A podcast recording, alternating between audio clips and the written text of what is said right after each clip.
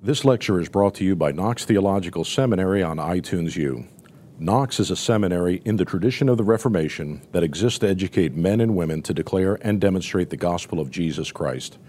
Our prayer is that this teaching will be beneficial in your Christian life and ministry.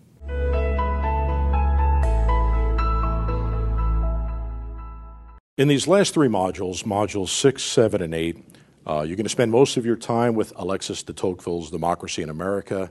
And the second part of Module 8, you're going to finish with Nathaniel Hawthorne's The Scarlet Letter.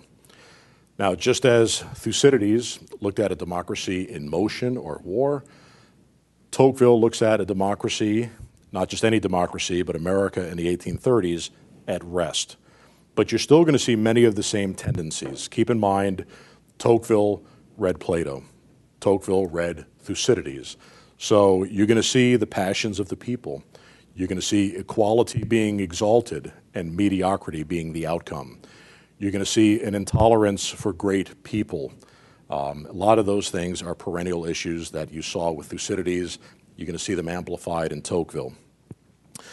Tocqueville begins with origins.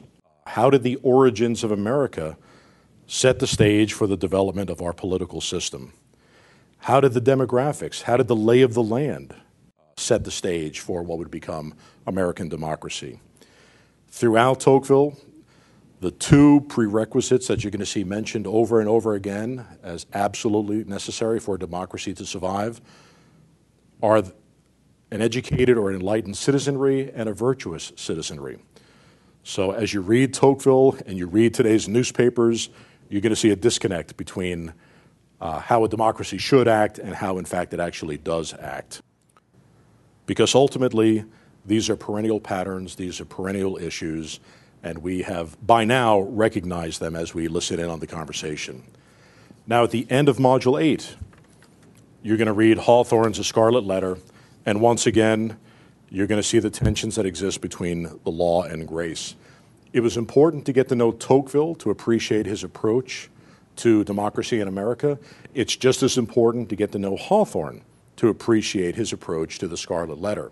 So you're uh, going to be introduced to his Puritan heritage, uh, how his job at the Custom House affected him as a writer and as a person, how God sovereignly directed him to find the Scarlet Letter, and how that informed his work. Um, there are many biblical types and allusions throughout this work.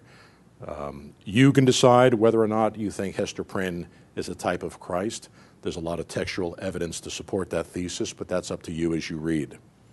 Keep in mind, Hawthorne is participating in the conversation as well. So, all throughout this class, you've seen uh, the foundations of liberty and what it means to be free and the types of freedom that we experience as Christians and the tensions that exist between law and grace. And Hawthorne kind of wraps that all up, and we see it all played out through the pages of the Scarlet Letter.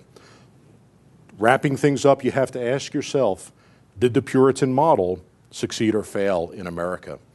And how would a deeper understanding of the genres, you know, they understood epic and tragic, but how would a comedic imagination have lended itself to a more Christ like outcome to the story? These are big questions, and you need to ask them. May the Lord bless you as you continue in your studies. These courses provide a glimpse into our academic programs. Knox students can take one week or semester length courses in person at our South Florida campus or choose to complete a degree entirely online.